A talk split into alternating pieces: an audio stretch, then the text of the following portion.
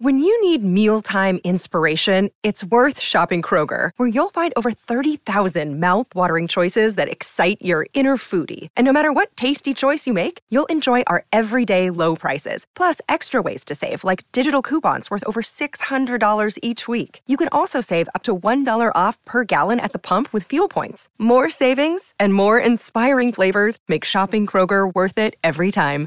Kroger, fresh for everyone. Fuel restrictions apply. Let's go back to 1996. You know, Seinfeld, Friends, The Simpsons were still good, and the World Wide Web was the Wild Wild West. There were still great fortunes to be made and a lot of freedom, maybe too much. Congress was very worried about one thing that's Jared Schroeder. He's a professor at Southern Methodist University in Dallas, SMU. He studies free expression and emerging technologies. There's a famous Time magazine cover, and it's got the words in big letters cyber porn. This new thing, the World Wide Web, was open and free. For the first time, nearly everyone had knowledge at their fingertips and the freedom to connect with people all over the world. But that freedom also meant easy access to obscene and indecent content to anyone with internet access, including children. The very same stuff I try to keep my kids from not seeing today, right? 25 years later. Congress's solution, the Communication Decency Act, or CDA, which passed in 1996. One of the goals of the law was to keep children from watching sexually explicit content on the web. The law was meant to try to limit the ability of children to have access to indecent and obscene content. If something is obscene, is not protected by the First Amendment, and the government can regulate it all at once.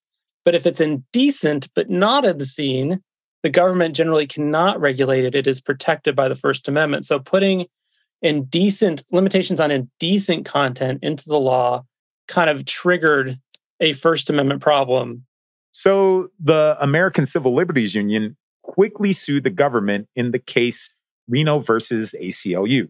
The main argument was that censorship provisions in the Communications Decency Act were unconstitutional because they criminalized expression protected by the First Amendment. The ACLU argued that terms like indecency were too vague. The ACLU then did something unusual for the time. They created a website where they posted, quote, indecent unquote content, including the comedian George Carlin's famous seven words you can't say on TV. There are words that you can say, no problem. Topography! No one has ever gone to jail for screaming topography. But there are some words that you can go to jail for. There are some words that we just have decided we will not say all the time. Then in 1997, the Supreme Court heard the case and ruled in favor of the ACLU, not only did the ACLU win, but the Supreme Court went further than simply striking down the Communications Decency Act. They made Reno into the first decision where the Supreme Court identified what the internet is, how they understand it. When they looked at the internet, they said, this is something really special. To the justices, the internet represented something that was extremely important to democracy accessibility. They looked at the internet and they said, this is a new life, a new world, a new period for democracy. My, how things have changed. Has democracy really flourished, or has the internet become so unruly that it needs to be reined in? Today on the show, the groundbreaking case that gave us the internet we have today and what's next for it. I'm Sonari Glinton, filling in for Lizzie O'Leary, and this is What Next? TBD a show about technology, power, and how the future will be determined. Stick around.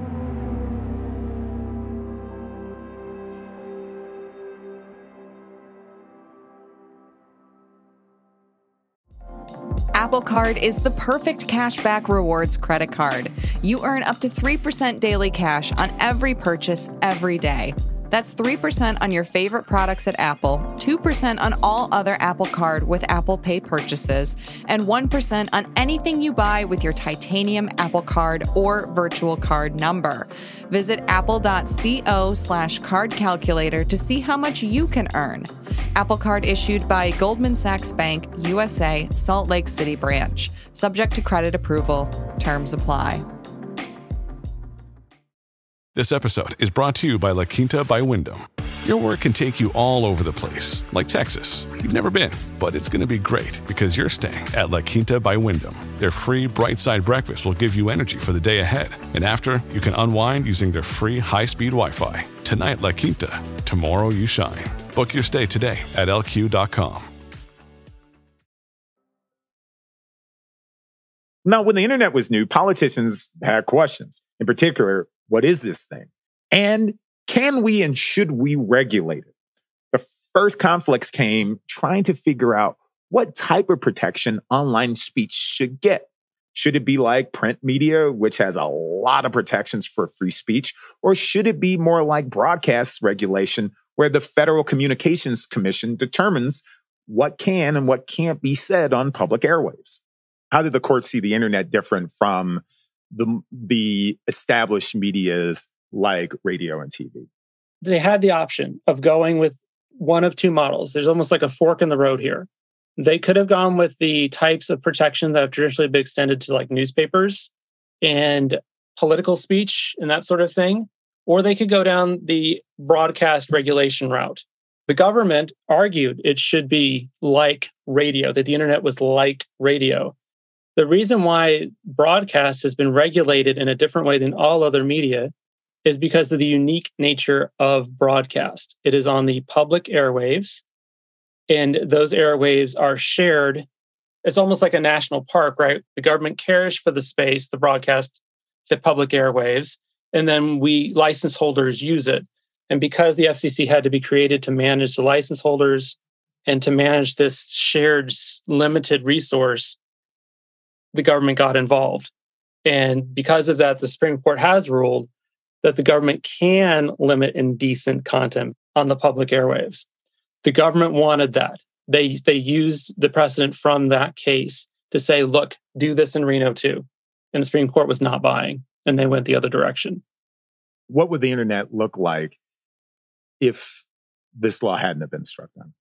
Basically, we would not have an internet we have today. It would be a very it'd be a very limited, rudimentary version of what we experience. We'd probably still be in a 1990s type internet. It would not be profitable. It would not be a good idea to go into business doing um, doing what Facebook or what Meta does or what what you know Google's ownership of YouTube does. It just it wouldn't work. The government could just step in. What makes something indecent? It's just not terribly clear, and the wording in the law was not terribly clear. And so would the, you know, would a president, would an administ- presidential administration be like, we think your comments about our administration are indecent. Let's we're gonna we're gonna shut this down. We're gonna limit this. Like it would give the power to limit all kinds, the government the power to get into that open space that the internet created, this virtual open space, and start picking winners and losers, start affecting what ideas can go through and which ones don't.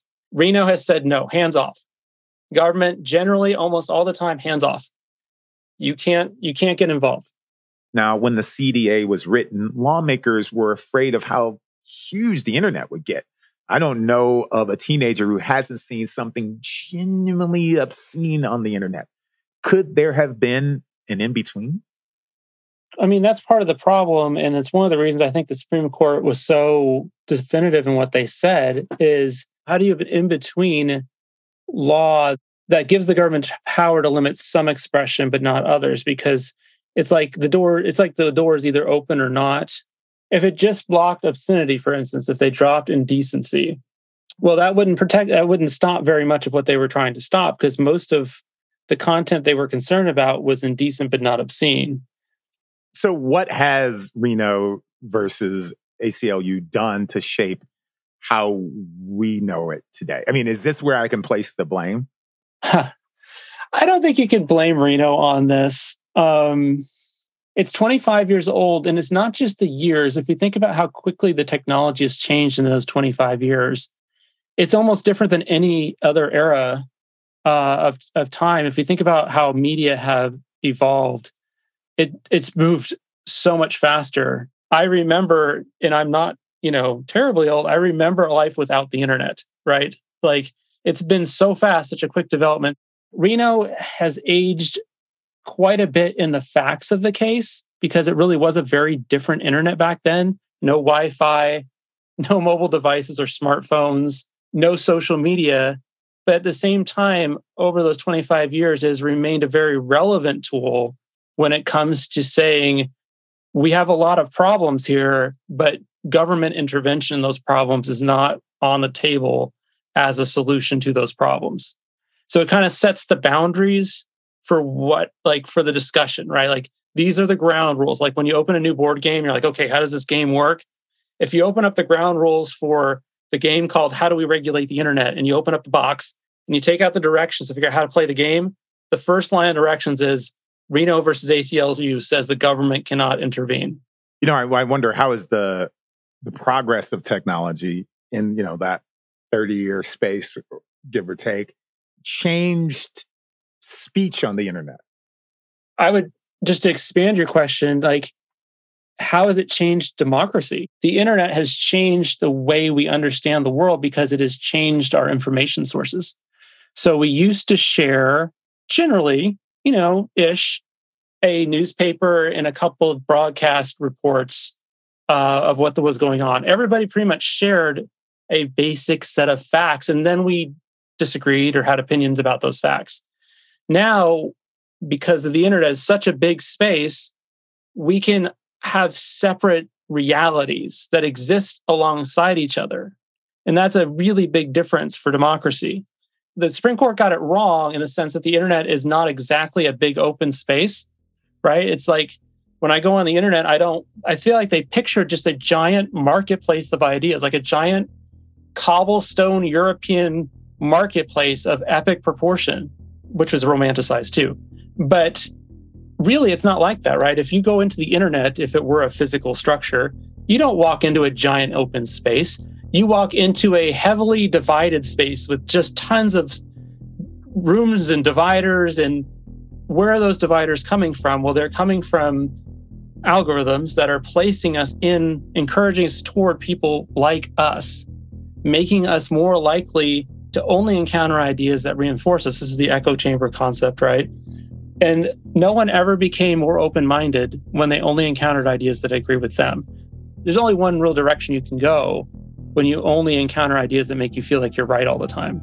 And that's to be more extreme, not less extreme.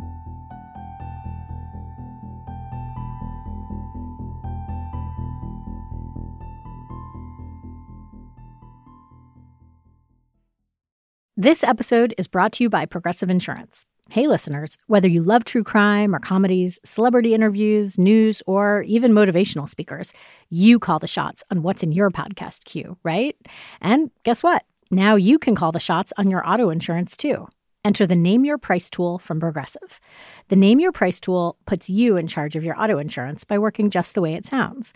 You tell Progressive how much you want to pay for car insurance. Then they'll show you a variety of coverages that fit within your budget giving you options.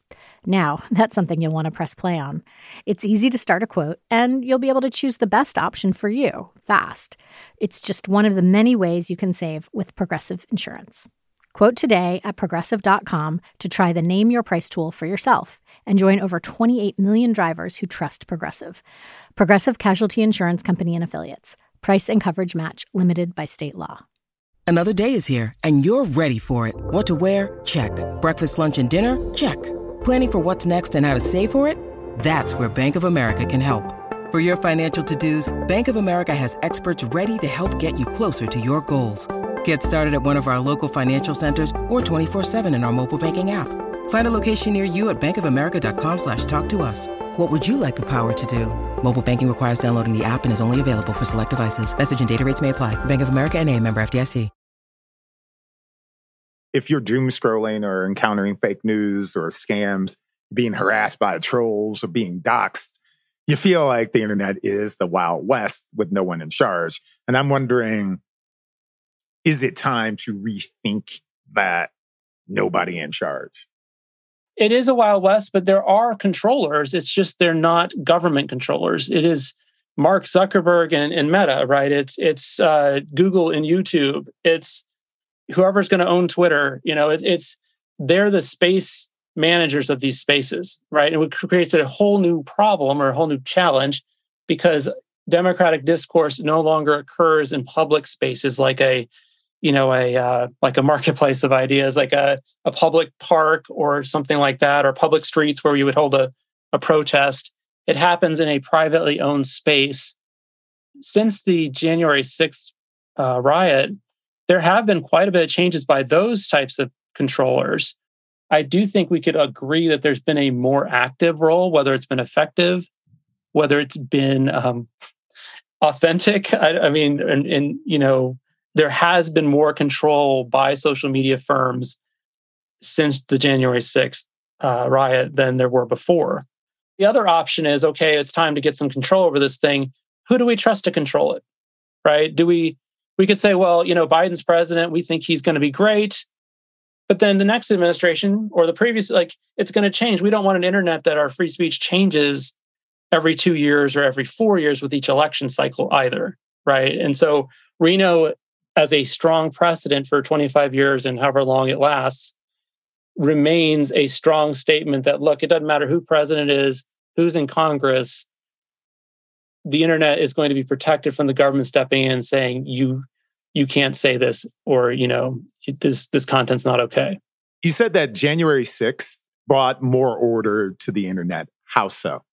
it, it led to social media firms being more aggressive in how they police their spaces right we we have seen them become more strident in blocking speakers and groups um, we've seen them clarify their policies and execute more i don't have a facebook account uh, but my wife does and she has noticed that facebook has been blocking more things than it probably should. The AI that they've set up is blocking things that probably are not a problem.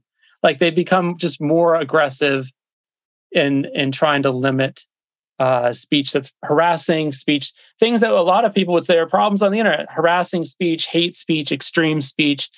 Ever since uh, January 6th, there's been, uh, but I'm not saying they fixed it. Right? It's been inconsistent. It's been uh, there's a lot of experimentation going on.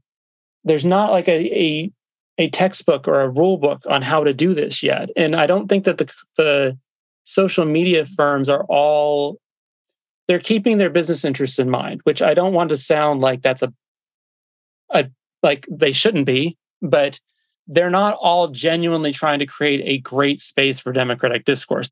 That's part of the problem is you have a group of corporations that are and I'm not I, that's their nature. A corporation's job is to make money in many ways, but they they are not in the business of creating a perfect space for democratic discourse.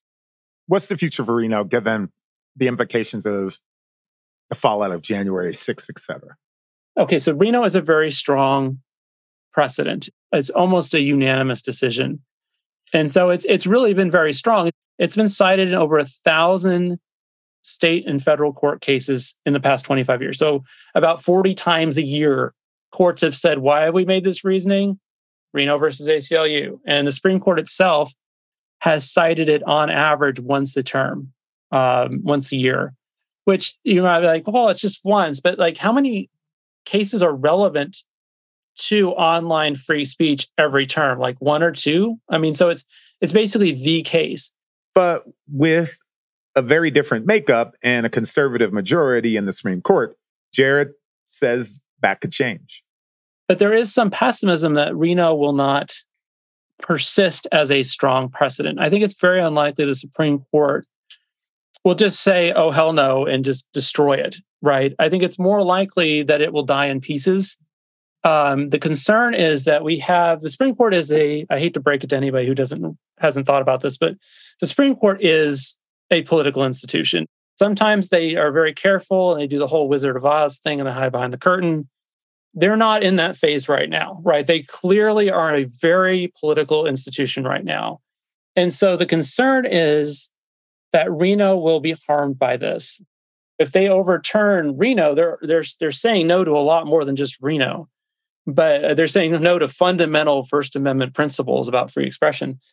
But there is some concern that the court will chip away at it, um, that they'll say, "Oh yeah, it doesn't apply to this," or they'll allow lower court decisions that are clearly clearly in conflict with the Reno decision uh, to stand. They won't hear the case; they'll just leave it alone and let it stand.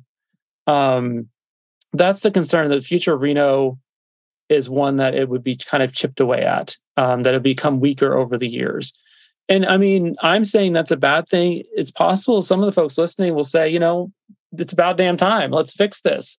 As I look back at the internet changing in the past between, you know, 25 years since Reno, there are all kinds of new technologies that are out there that we may not have thought about, like virtual reality.